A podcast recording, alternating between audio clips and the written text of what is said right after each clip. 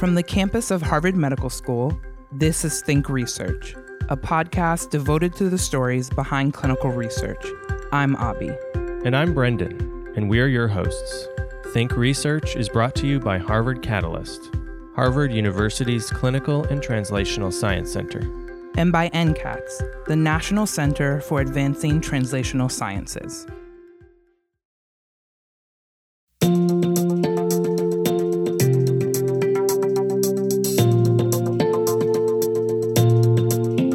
One in 10 Americans is currently living with a documented penicillin allergy.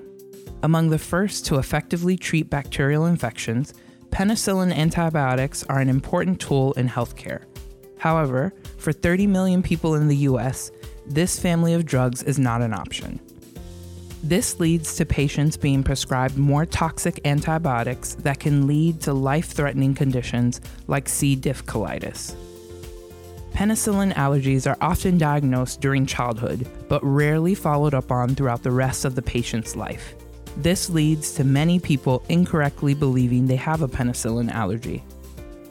Dr. Kimberly Blumenthal of Massachusetts General Hospital believes that correctly diagnosing penicillin allergy has important clinical implications for patients and economic impacts for the healthcare system as a whole.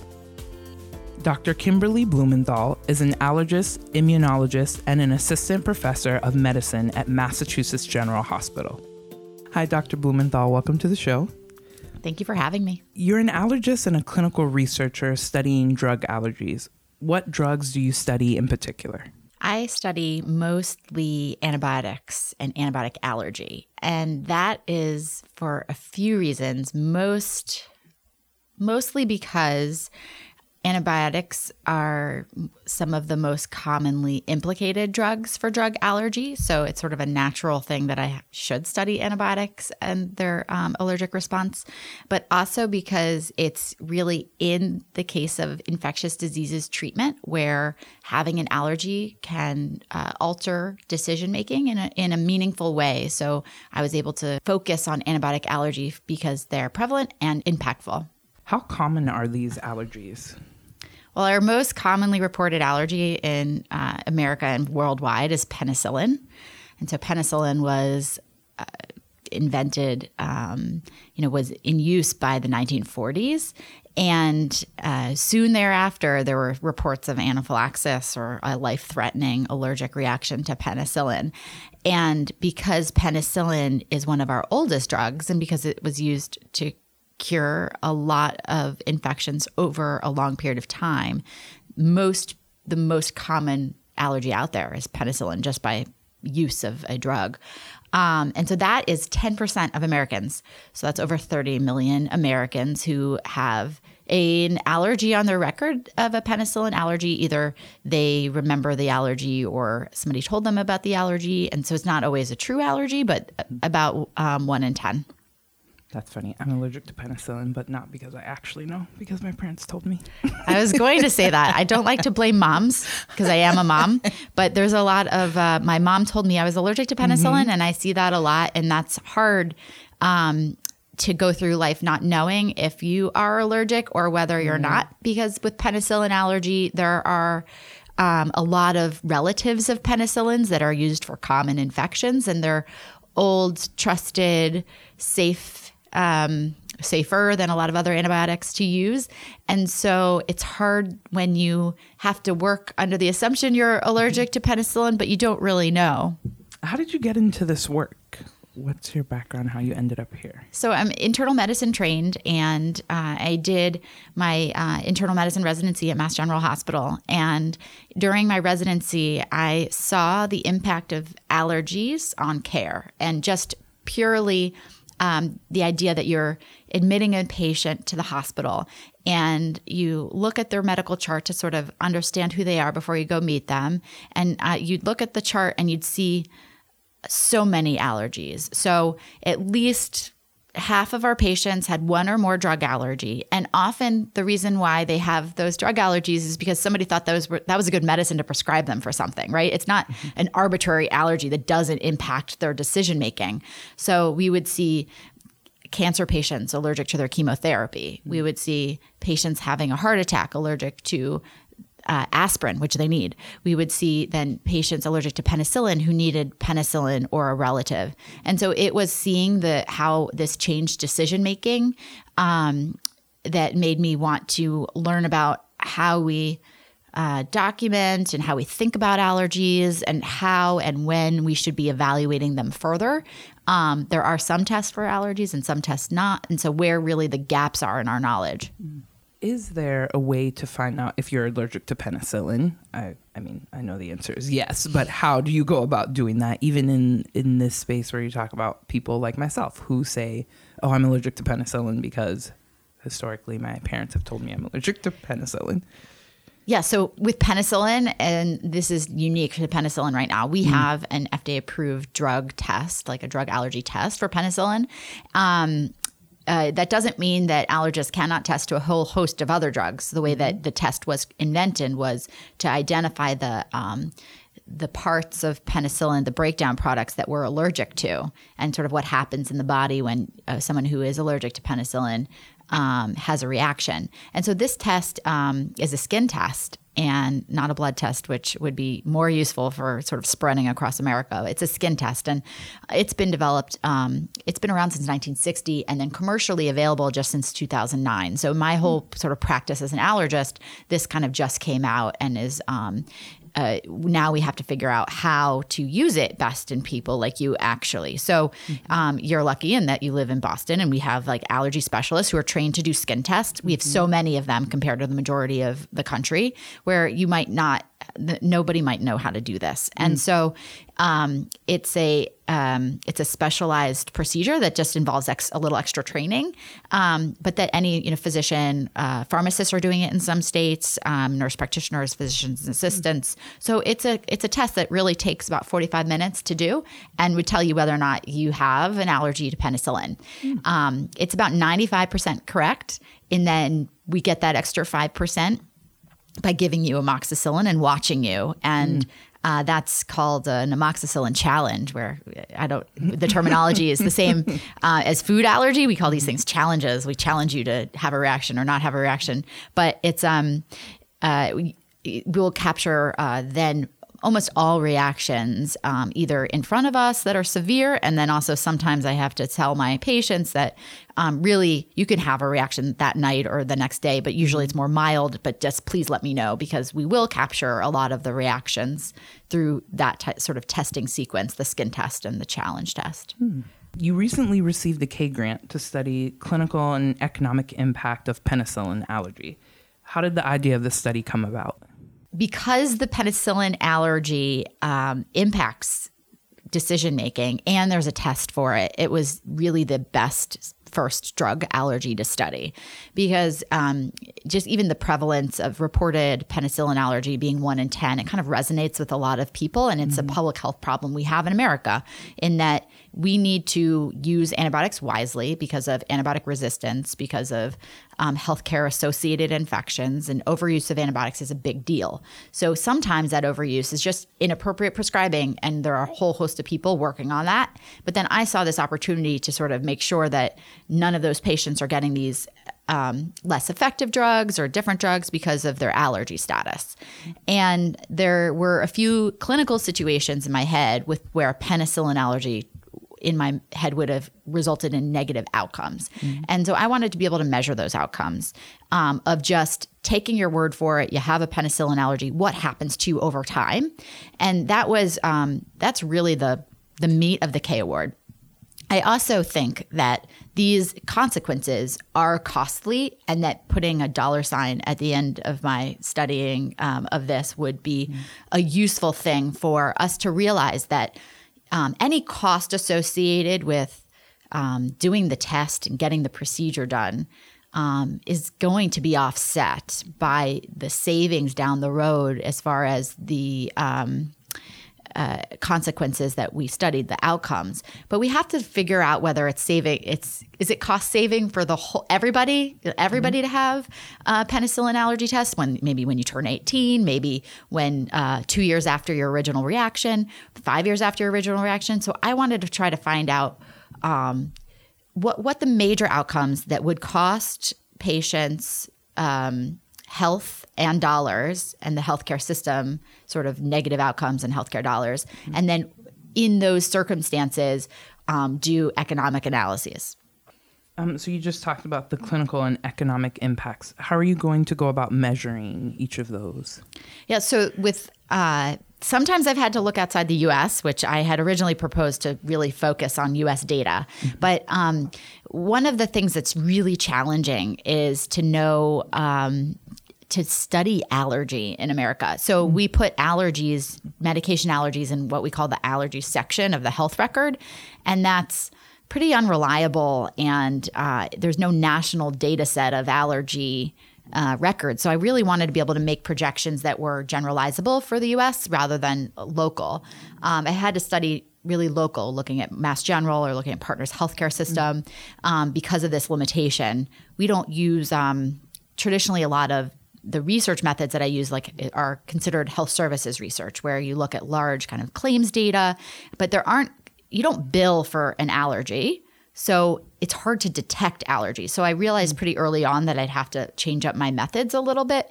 Um, we bill for anaphylaxis or we bill for rash or you bill for like the reaction and it's hard to really detect the true incidence of allergic reactions with our uh, with with measuring looking at large data sets retrospectively so looking back mm-hmm. so i've had to sort of shift gears a little bit, I borrowed a data set from the United Kingdom, mm-hmm. which helped me look at uh, C. diff colitis, which is a um, terrible diarrheal disease that occurs after antibiotic use in some patients. And I uh, identified that if you had a penicillin allergy recorded, you were at higher risk, higher incidence of having C. diff. Um, and then I use that same data set to look at um, MRSA, which is methicillin resistant Staph aureus. It's um, a resistant bug that staph is okay living on our skin. It might be resistant, it might be not. I looked at MRSA colonization and infection and found that if you had a penicillin allergy, you were increased incidence of MRSA. And the um, although you can't this wasn't a randomized controlled trial, so you can't really say this caused this. But what we did is we looked at the intervening antibiotics that were used in these patients. And so they were followed for about six years, and you could see that they were prescribed alternative antibiotics, not penicillins and not relatives, and that some of that increased risk was due to those sort of changed decision making. So it was my way of also looking at, well, could we make a dent by systematically evaluating penicillin allergies? Um, so I have looked um, at those outcomes uh, internationally. And then at Mass General, we looked at this uh, infection called surgical site infection. So before mm-hmm. you go to surgery, um, uh, you have an antibiotic that's used to prevent infections.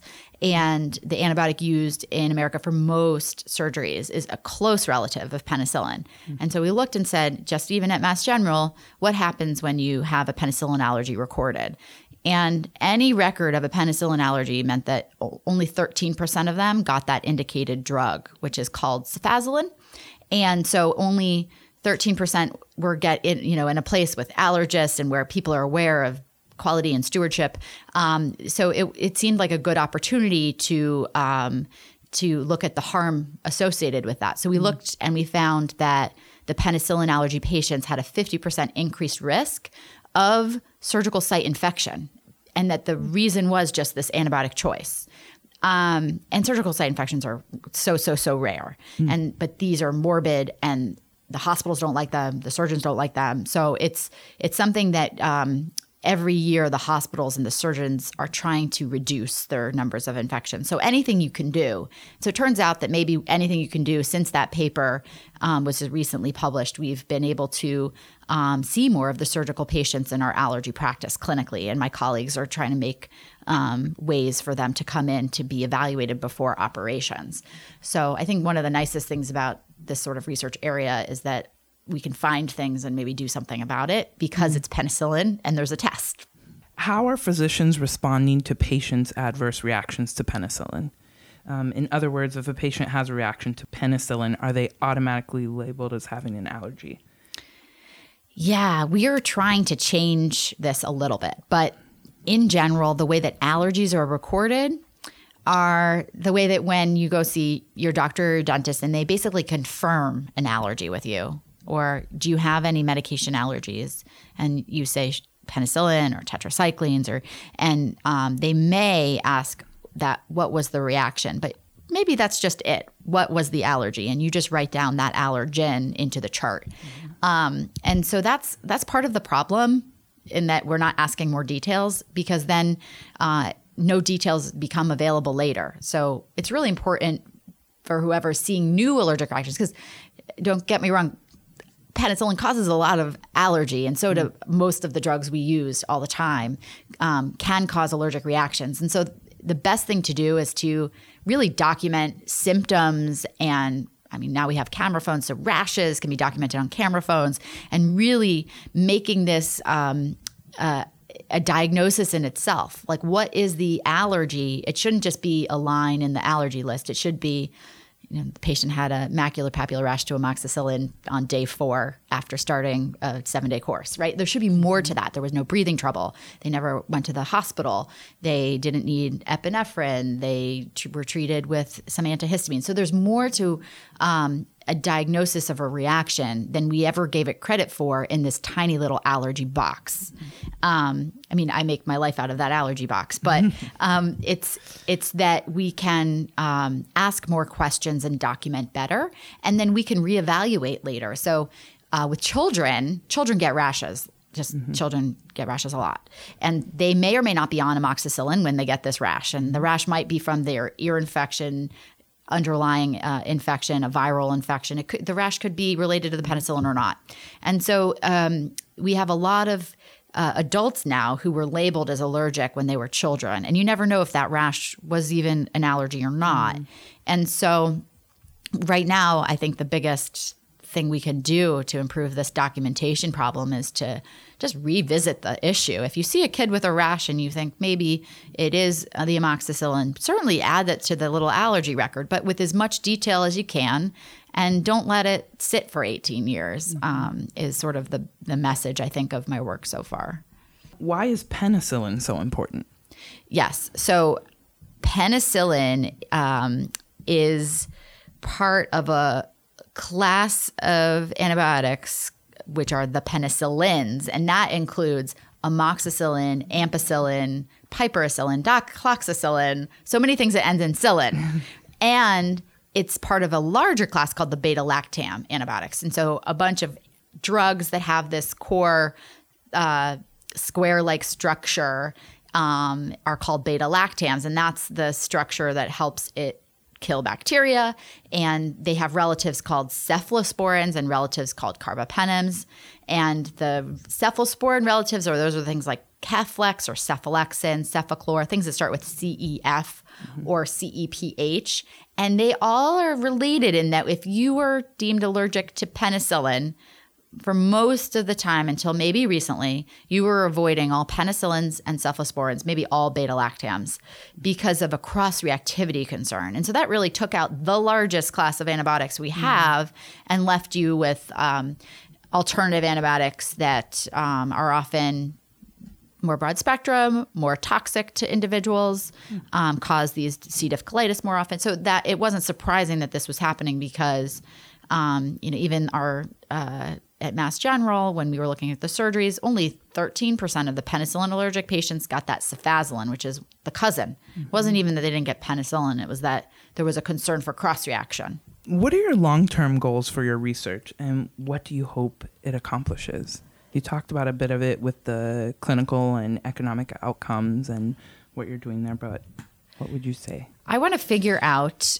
um, who needs testing, what the safest types of testing are, what the most scalable types of testing are um, for penicillin allergy. I want to figure out um, the long term impact of our evaluations, which no one's looked at, um, and how many people will get an allergy after their we consider maybe a delabeling of a penicillin allergy what happens after um, I want to look at the whole spectrum. And so, to, in order to do that, I've realized I have to do primary data collection, which is a different research method than I was planning on.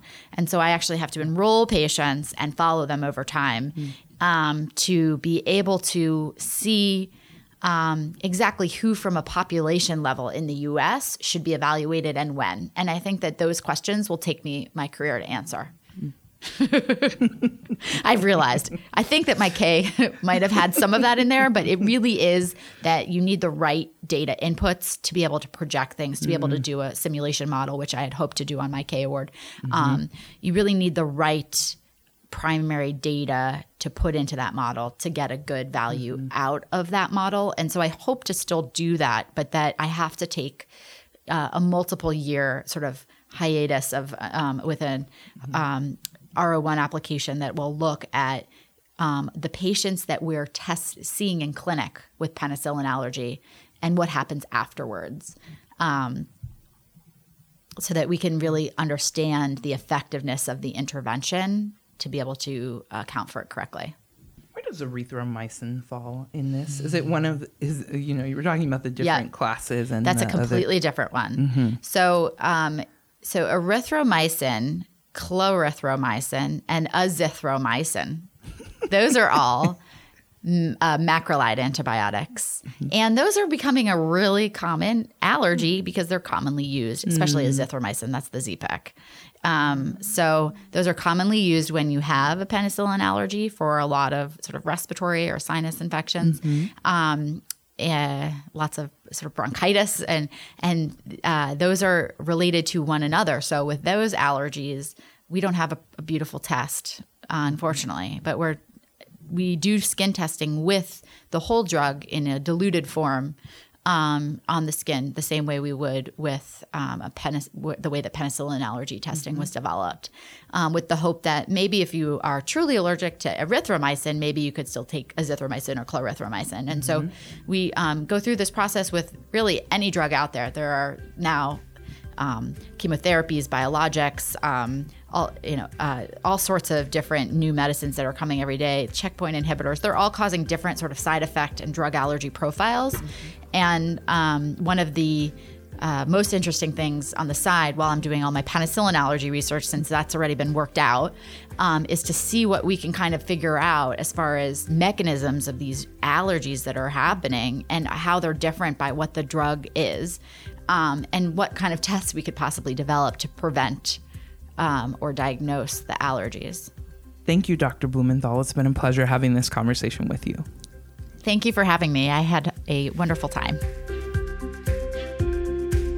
Next time on Think Research, It was sort of an accidental discovery, um, and so we actually built a observational study around the question of does your primary lighting source um, affect indoor air pollution? And um, to our great surprise, what you use for lighting actually was the greatest predictor of indoor air pollution inside your house. we hear from Dr. Peggy Lai on lighting and indoor air pollution in Uganda. Thank you for listening. If you've enjoyed this podcast, please rate us on iTunes and help us spread the word about the amazing research taking place across the Harvard community.